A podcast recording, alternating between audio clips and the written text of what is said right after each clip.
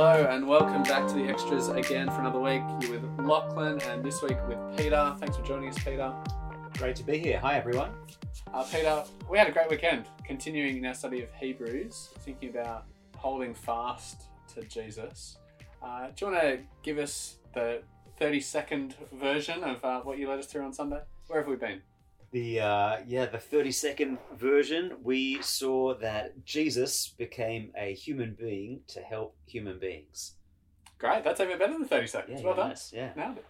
Uh, a few questions came in, which we love. Thanks for asking your questions each week church. It's so encouraging to see a church that wants to understand uh, and to be a church that uh, doesn't switch our brains off at the door, but thinks and asks. So thanks for sending those through.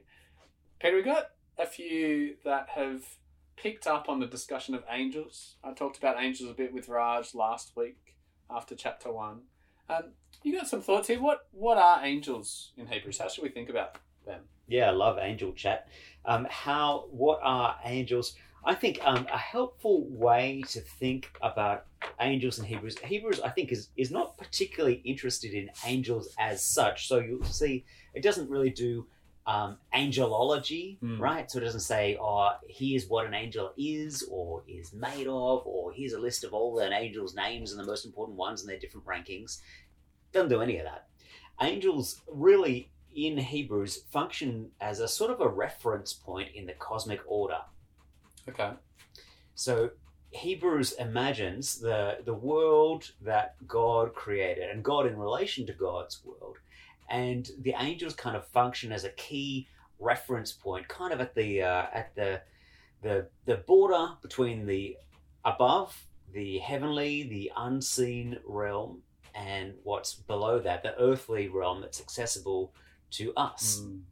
and that we participate in in our daily lives. And the angels kind of mark the border of that. So above the angels in the cosmic order is God and God's heaven, and below the angels, uh, humanity, created beings.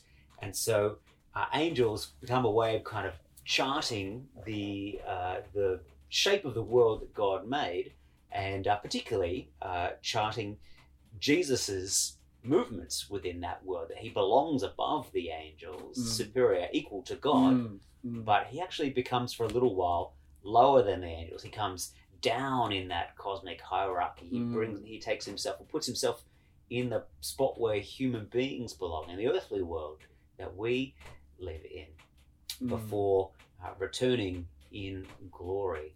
Yeah, that's helpful. Uh, does that because angel? uh, There's a functionality to that kind of term as a, a role description as well, being a messenger. Do you think that's at play in Hebrews, or is it more you kind of describe the nature of being this heavenly being? Um, are both at play in Hebrews one or the other? Yes, I think so. I mean, I think both are at play. I think the primary thing is angels as a kind of a, a marker on the cosmic ladder of Sure. upper and lower. But because of where they are at that kind of uh, interface, you could say, between the heavenly Mm. and the earthly, Mm. they're perfect to act as messengers because Mm. they've got eyes on the heavenly in a way that we can't have eyes on the heavenly Yeah, we can't see and hear and observe directly what is God's will and God is up to.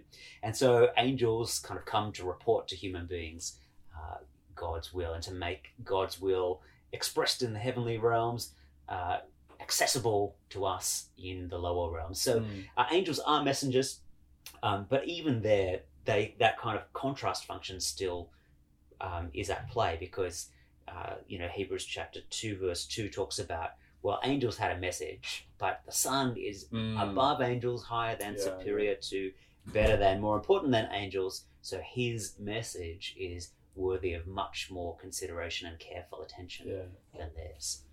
That's helpful. So if I'm hearing you right, uh, you're saying that when Hebrews talks and when the Psalm talks about humanity being lower than the angels, you know, we're not just talking a physical place lowness, like we're physically underneath them, but it is an order of authority kind of thing. Is that Yeah, order of authority, definitely. Um, I think physicality, though, is, is sort of a part of that. And so we shouldn't imagine the Mm. angels occupying a, a very high up spot in the physical realm.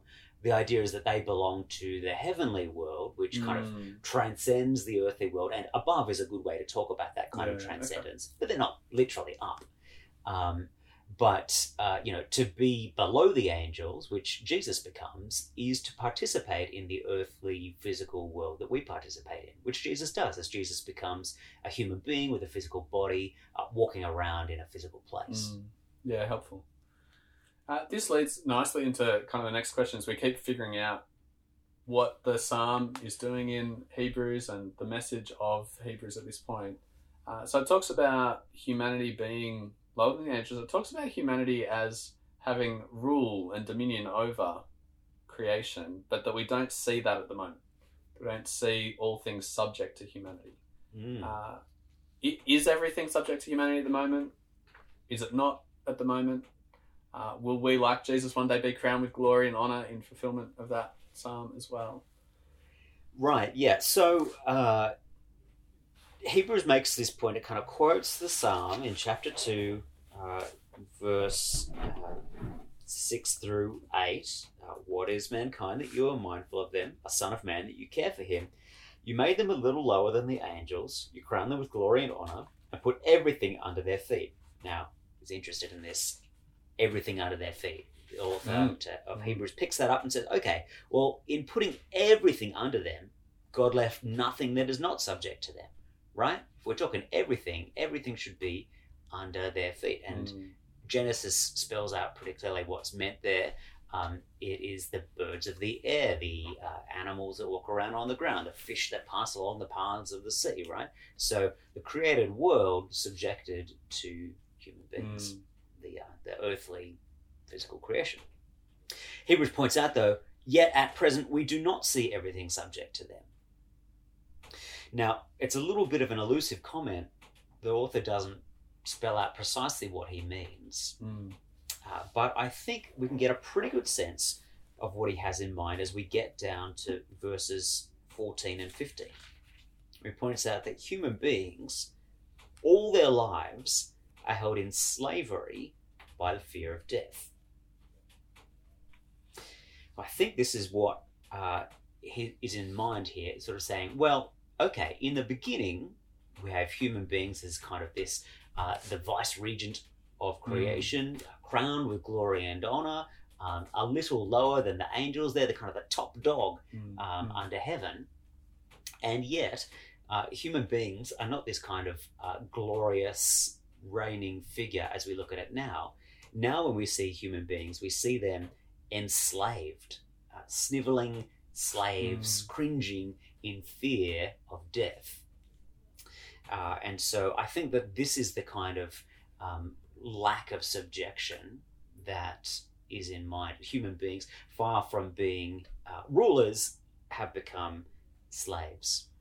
Uh, now, other Yeah. parts of the Bible talk about um, human rule over creation being disrupted in in other kinds of ways. That doesn't seem to be primarily on view here, though it might be in the background. Uh, but I think the main uh, thing that we're driving at here is that crowned with glory and honor, per Genesis one, is hardly a good description of the state we find human beings in these days. Yeah.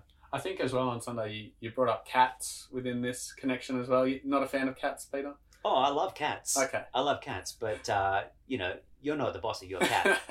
That's not how the cat sees it. yes, that's my experience of cats as well. Um, and this is a tangent that we can't go down, but it just comes to mind as we're chatting. Uh, I've had a friend who's just finished doing some PhD research uh, into the connection of what we might call wild animals and human dominion, Mm. and whether uh, in Genesis, you know, what was that meant to look like? Were there ever such things as wild and undomesticated animals? And what would human dominion over that look like? So more that we could chat about there that I think we would find interesting, but we won't uh, launch into there from Hebrews today. Um, let's keep talking about Jesus though, because Hebrews wants to point us to him. Uh, and there's some confusing language about Jesus in Hebrews 2, specifically that it talks about Jesus being made perfect. Uh, I think that's there in 2 verse 10. Now, someone from a question that's come through, I, th- I think they've heard you say on Sunday, Peter, that Jesus was made. Now, I don't think you would have said that. uh, that that's not a kind of orthodox theological thing to say. Is that you want to? No, let me uh, affirm uh, begotten, not made. Yes, Jesus has always existed. God from God, light from light. That's it. So, what does it mean there in verse ten that Jesus was made perfect? Yeah. Well, um, as always, you know, we need to read our Bible. We need to read in context, don't we? And so, if we look at chapter one, chapter one spends all this time explaining, really, in lots of different ways, that Jesus is God. Now, the kind of uh, summary statement, I suppose, is there in chapter 1, verse 3. The Son is the radiance of God's glory and the exact representation of his being. Mm. Uh, so, the representation of God's being. There's all kinds of ways in chapter 1 where it talks about Jesus being God. Um, it makes very clear that in terms of the creator and uh, uncreated divide, Jesus belongs on the uncreated side of Mm. that. All Mm. things are made through him. Mm. He belongs on the creator side, not the creation side. Yeah. All things are made through him. Um, like God uh, is, he is unchanging. Um, everything changes, but not God. God is eternal, he remains. Uh, and similarly, you know, as God is sovereign over the created world, so too is Jesus. He participates in God's rule over creation. So uh, there are lots and lots of different ways that Hebrews chapter 1 wants to show us that when we are thinking about the Son, we're thinking about God. Uh, there is nothing that God is that the Son is not. Mm. All of Godness phrase. Yeah. is in the Son. yeah. But then we get to chapter 2, verse 10, and we need to take this equally seriously. Uh, in bringing many sons and daughters to glory, it was fitting that God, for whom and through whom everything exists, should make the pioneer of their salvation, that's the Son, perfect through what he suffered. So this language of making perfect. Now, uh, because we've read in context, right, that Jesus is God, and particularly the eternal and unchanging God, we can't read made perfect and think that Jesus arrived at a state of ontological perfection over time. He didn't achieve perfect being after previously not being perfect and then becoming perfect, becoming God. Can you just flesh out that term ontological for those playing at home? Yep, so What's that- ontological perfection? That's what I was trying to do. Yep, Okay. being, being. good. so about his being, he doesn't start with a non-perfect being and then Okay. attains to perfect being. Yeah. Um, so it's not like he starts uh, not quite God, not quite perfect, Mm. and then becomes perfect, Mm. becomes perfect like God later on in his being. Um, for one thing, that would just be a total oxymoron, Mm. um, because to be God is Mm. not to become anything. Yeah. Uh, as Hebrews 1 has just said, that Yeah. God doesn't change. God is Mm. eternal. Uh, God is original. Um, and so you can't become God because to be God is to be before all things and ever, Mm. uh, the theologians would say, identical with himself. He's always the same. Yeah, So you yeah. can't become God. That's a nonsense. Mm. Uh, so uh, Hebrews won't let us interpret it that way, and uh, nor will the rest of Scripture, obviously. Now, nor should we think about it in a in a moral sense that Jesus became morally Mm. perfect. He used to sin, but he worked Mm. really hard on it, and over time he managed to cut that out, and he became perfect. He didn't Yeah. sin anymore. Um, Hebrews portrays Jesus as uh, like us in every way, but without sin Mm. and presents the sacrifice that Jesus offers as an unblemished sacrifice. So uh, there is, he, he doesn't have a history of sinfulness that he has overcome. Uh, he is, in his entirety uh, of his human life, morally perfect. Mm. So that's not what made perfect means either. It's not ontological, it doesn't have to do with Jesus being, Yeah. Nor is it moral to do with the way that Jesus behaves. Uh, in fact, this language of perfection, the best way to understand this is vocationally. It has to do with the job that Mm. Jesus does. And so we talked on Sunday about, you know, the HR department is looking for the perfect candidate, and the perfect candidate is not someone who's ontologically perfect. You know, they're not looking for God Yeah. to become. Uh, sometimes they might be. won't? Yeah, sometimes yeah, look like true. you need that. Yeah. That's right. Yeah, uh, seeking you know uh, endless millennia of experience, Yeah. that kind of thing. Um, yeah, nor someone morally perfect, although, you know, perhaps it would be nice. You wouldn't have to worry about the staplers getting stolen. Sometimes they want morally non-perfect people for some jobs to. Anyway, Yes. we digress. pressing on, pressing on. Um, they're just looking for somebody who has got what it takes to do the thing that needs doing. Yes. That's what perfect, the perfect candidate is. Qualified in that Mm. sense. They're up to Mm. it. Mm. And Jesus becomes qualified, able to discharge the job of Savior. Mm. And as God, fully perfect and lacking nothing, the Son is not yet qualified for the work of salvation. Because to save humanity needs a human being, Mm. needs, in fact, uh, a person who is both divine, fully God, and human, Mm. fully man Mm. that's what's required for this job and that's what hebrews is trying to get at to be savior to save human beings the son had to become a human being Mm. so we get a perfect savior but he's made perfect because he becomes human and to be a human is to live a life through time of gradually accumulating experiences that form who we are and Jesus goes through that process and he does it in such a way that at the end of his work, he is perfect Mm. for uh, this role of saving human beings uh, because he's become a human being, he's lived as a human being, he's died Mm. as a human being. He is therefore the perfect savior for human beings. Mm. That's really helpful. Thanks for unpacking the different options for what could be there. I think that's just a helpful way of going what it's not. Not ontological, not about being, not about morality, but vocational, about the job that needs doing. Uh, we've talked a bit there about Jesus being both God and man. Uh, a lot of time has been spent across history wrestling with how to put that precisely. And someone's asked a question that gets into some of that discussion. Uh, did Jesus die as a man or as God? Did he rise as a man or as God? You know, how does how do those two natures of Christ? How do we speak of those in death and resurrection?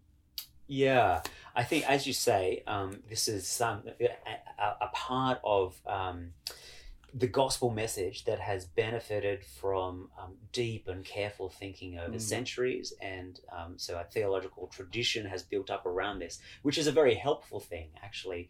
Godly uh, people have reflected for a long time about this with much prayer, uh, and it has to be said, you know, much uh, error and Mm, debate, and, yeah, and kind of a yeah. gradual coming into truth over time. Um, to figure out what this means. Um, so, drawing on that sort of tradition, uh, I'm going to say we, we really oughtn't to separate uh, Jesus' activities in this way. We have to think about everything Jesus does as the work of one person. Mm. Right, so he is one person. He's not sort of like two persons or two people or two kind of individuals sort of glued together like Siamese twins or something. And sometimes half of him or Mm. part of him, the human bit does this thing, and then the divine bit does this thing. We might be tempted to think about it like that. We might say, well, only you know, only humans can die. God can't die, so the human bit of Jesus dies, but the God bit keeps going on. But at this point, we, we, we're kind of thinking about Jesus as as some sort of a Siamese twin or something like Mm. that. Mm. We're not thinking about him as one person. Jesus is one person in two natures. He does everything he does as the God man. Mm. He doesn't do something as God, something as a man. Everything he does, he does as the God man. He dies as God man. He rises as God man. He uh, accomplishes the whole work of salvation as the God man, the Mm. perfect Savior, the only one who could do it. Mm. That's really helpful. Uh, a book comes to mind that unpacks some of that history and some of those theological conclusions. Um, I wonder if you have any recommendations on that, but I'll speak the one that uh, I've read in the past that has been helpful. It's called For Us and For Our Salvation. I think by Nichols is the author. Got a copy on my shelf in here, so if anyone wants to come in and grab that, you're welcome to. Any books you'd recommend for people thinking about Jesus as the God man? You read anything helpful there? Yeah, well, I mean, the absolute classic uh, is um, a, a book uh, by a, a church father called uh, Anselm. It's called uh, Cur Deus Homo, Why God Man? Yeah. Um, or usually translated, you know, Why did God become man? Okay. Um, now, this is a, a work of medieval theology, and uh, so it's it's kind of challenging and uh, in a different kind of ways. You need to read it critically to uh, to understand, you know, how Anselm has captured the truth of God's Mm. revelation, Mm. and how Anselm has partially distorted the truth of God's revelation through his own kind of Mm. um, cultural and historical location. So, um, you know, for the bold, Do you need to know Latin to read it, or uh, look, it's not gonna, it's not going to hurt. No, no, it's been translated. It's been translated. Um, so for the bold, you could try that, but um, I, I would uh, also suggest. I've not actually. I have to confess, I've not read this myself. But uh, Craig Hamilton, I believe, Mm. a couple of years ago, published a book. Yeah, I yeah. think the title is "Made Man." Is that right? I can't remember the title, but Yeah, yeah. so there's a book on this, which is um, the, the, the formal title for what we're talking about is Christology. Uh, you oughtn't to be frightened of that. It just Mm. means talking about who Jesus is and what Mm. Jesus does. And so this book is a book about Christology, who Jesus is and what Jesus does. I believe it's called Made Man. You might want to check that out. That's great. Thanks for that. Uh, a couple of questions to hit quickly here, and then we'll turn to some application. Uh, someone's picked up on the language in verse 17. I think some translations might talk about propitiation there, some might talk about atonement. Mm. Same thing, different things? Yeah. Um, so uh, I believe ESV has in uh, in verse seventeen has propitiation, but NIV, uh, the, the the most recent NIV, NIV, the twenty eleven version, which is what we use at church, uh, reads in two seventeen. For this reason, he Jesus had to be made like them. Um, Human beings, fully human in every way, in order that he might become a merciful and faithful high priest in service to God, and that he might make atonement for the sins of the people. So, different ways of translating that term, uh, that underlying Greek term there. So, our NIV's gone with atonement. Uh, now, this is, I couldn't believe this when I found this out, but the word atonement is literally just put together. It's at one Mm. That's nice a- and creative, right? Know? unbelievable, right? Yeah, at one ment. And so um, we can think of uh, atonement at one ment as the kind of generic umbrella term for putting things right you know so um, relational restoration between god and people. And so um, it's all when we translate that term that greek term underlying there atonement it's just saying jesus makes relational restoration between god and people. Uh, now what that doesn't do is, is make any kind of a claim about how jesus affects that relational restoration. What goes into that? And uh, this is something that theologians kind of debate over. So everyone would say Jesus affects atonement, Jesus affects relational restoration between God and people. But how does he do that exactly? And you might find some versions of the Bible translate that word uh, to make expiation for the Mm. sins of the Mm. people. So, kind of just getting rid of sins, uh, maybe cleansing, cleansing them Mm. away. Mm. Now, what that term, you know, that term captures something of how Jesus affects relational restoration, but it doesn't have anything to say about the idea of anger or Mm. wrath. And sometimes people would like to uh, use that term, expiation, because they feel uncomfortable with the idea of talking about a God who gets angry, a God who would punish. Um, the term propitiation does involve those notions of, of anger, of wrath, particularly of God's righteous anger, his, Mm. uh, his, his judgment on sin, his just judgment, and the righteous anger or wrath that he expresses against uh, the offense to his own honor and the uh, ruination and degradation of the created world that's involved in sin. And propitiation has to do with that righteous anger of God being uh, expressed and exhausted in such a way that the perpetrator of sin is not eradicated Mm. that anger is redirected. Uh, and so in the Old Testament, we see propitiation happening as God's righteous anger is expressed uh, upon a sacrifice that's provided in the place of Mm. a human being who has done sin. And so uh, I would argue that this is actually um, central to the Bible's depiction of what Jesus does. That what Mm. Jesus does on the cross is atonement because it is propitiation. Because on the cross, Jesus experiences in himself the righteous anger of God against your sin and mine. So he makes propitiation, and this is how he effects atonement Mm. on the cross. Mm. So, to uh, kind of sum up, quite a long answer there. Atonement is the is the big broad term. Propitiation is one version of how atonement Yeah. works, and I think the biblical version. That's really helpful. Uh, yeah, good to unpack some of the again alternatives and what Hebrews is actually unfolding there. That's really good. Look, for the sake of time, we might hit two more questions. So one more on the text and then one more practical one. Um, sticking in verse 18 now, so we're just moving slowly forward. Uh, it says that Jesus can help those who are being tempted because he suffered. How does Jesus' suffering help him to help us when we're tempted? Stay tuned. Stay tuned. Okay, that's a very quick answer. Yeah, Hebrews Hebrews loves to kind of flag something it's going to talk about, and then kind of digresses to talk about something else for a little while. So we're going to get into this later on in uh, you know sort of chapter five, and then onward as we as it unpacks a bit more about what it means Mm. for Jesus to be a high priest. Um, but the brief answer really is that you know because Jesus has experienced something similar to what we experience. Uh, when we are sorely tried and tested, he receives us empathetically. Jesus knows what it's like to Mm. suffer. Jesus Mm. knows what it's like to uh, experience God's call to faithfulness when that is not easy, when that will cause pain, when that will require determination and uh, and a price. There's a price to pay. Mm. Um, Jesus knows what that's like. And so if you're saying, God, I'm finding it really hard to be faithful to you. This is hard. I don't, I'm not enjoying this. Mm. Jesus knows what that's Mm. like, right? So if we are approaching God through Jesus, we have a, you know, a, a sympathetic ear is is too uh, kind of that's too naff an expression for what you know, but Jesus can I can identify. Yeah. Yeah. Um, I think the other part of it is how can he help us? Is that actually, and we get to this later on in say um, eleven.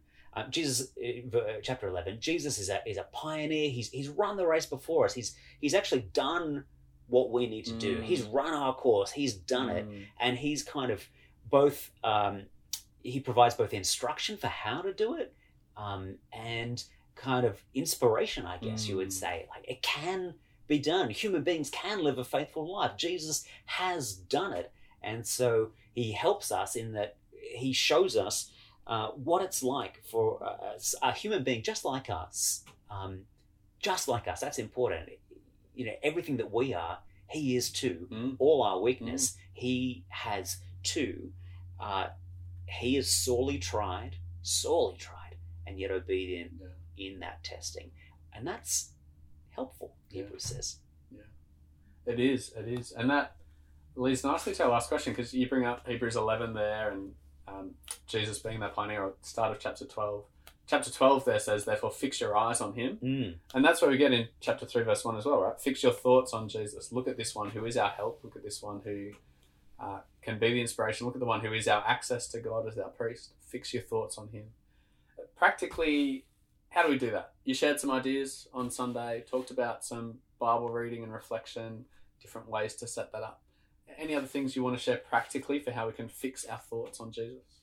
Yeah, well, I guess let me just underline that uh, and just sort of say, uh, you know, the, the, the scriptures are part of the, the means that God has Mhm. given us to uh, enable us to do this and meditating on them and in prayer. Um, I think we shouldn't be too quick to say, oh, you know, I know about that stuff, but what's the, what's the real stuff? Um, not that I hear you saying that, Lachlan, not that I hear you saying that, questioner. Um, but I think that sometimes, but I shouldn't Yeah. because actually, you know, the script, God gave me the scriptures for a Mm. reason. They're a gift. Mm. They're light for the path. Mm. And so that's something we ought to be doing.